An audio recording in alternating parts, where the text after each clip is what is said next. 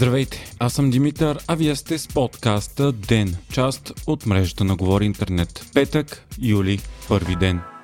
Асен Василев ще е предложението за министър-председател на Продължаваме промяната за потенциалния нов кабинет с техен мандат. Това стана след като БСП се оттеглиха от преговорите за коалиция заради изгонването на 70 руски дипломати и служители и заявиха, че няма да възобновят преговорите в случай, че Кирил Петков е премиер. В съобщение Петков заяви, че се оттегля, защото нямало пост, който да е по-важен от спасяването на България от криза и че има абсолютно доверие на Асен Василев, който е из безупречна репутация. От Има такъв народ пък, които също бяха заявили, че няма да подкрепят кабинет с Петков начело, сега казаха, че няма да подкрепят и кабинет с Асен Василев начело, защото това било стъпка назад и било ход към проваляне на първия мандат. От Продължаваме промяната обаче така или иначе дадоха ясен сигнал, че вече нямат никакво доверие на ИТН и не искат да преговарят с партията, а само с отделни депутати от нея. БСП обаче изпълни думата си и след като Петков не е номинацията за премиер, се върна на масата за преговори за коалиция. Потенциалният нов кабинет ще е с програма за 6 месеца.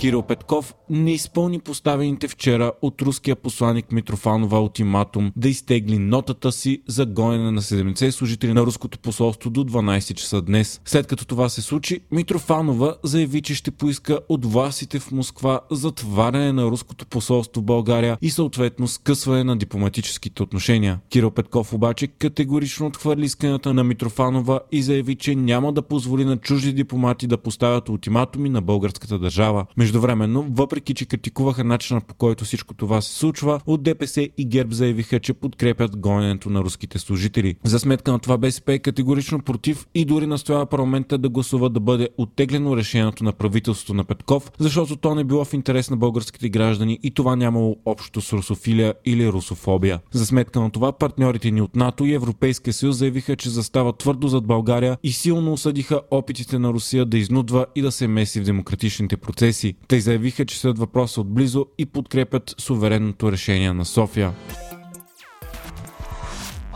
Военна мина от съветската епоха бе контролирано взривена днес в близост до българския бряг в областта на устието на река Камчия. Най-вероятно мината е доплавала от украинското крайбрежие, където Русия и Украина взаимно се обвиняват в залагане на мини, които са отплавали след буря и се носят из Черно море. Това е първата подобна мина, открита в български териториални води. За пръв път от 15 години насам Лукойл Нефтохим е платила данък печалба. Най-голямата рефинерия у нас от години отчита колосални загуби. Само през 2020 508 милиона лева. За миналата година обаче компанията е отчела 75 милиона лева печалба и съответно ще плати малко над 7 милиона лева данъци. Европейската прокуратура излезе с първа присъда по свое разследване в България. Осъден е управител на винарска изба в Пловдив, който се е опитал да извърши измама за 400 000 евро от европейския бюджет. Той е осъден на 1 година затвор и 2000 лева глоба.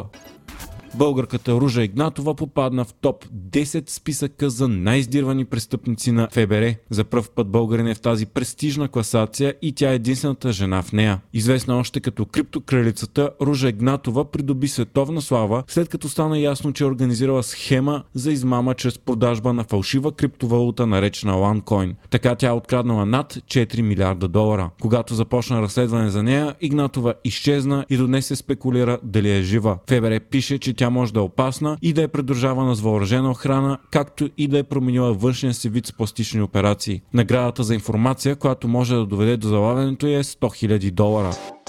Вие слушахте подкаста ДЕН, част от мрежата на Говори Интернет. Епизода подготвих аз, Димитър Панъотов, а аудиомонтажът направи Антон Верен.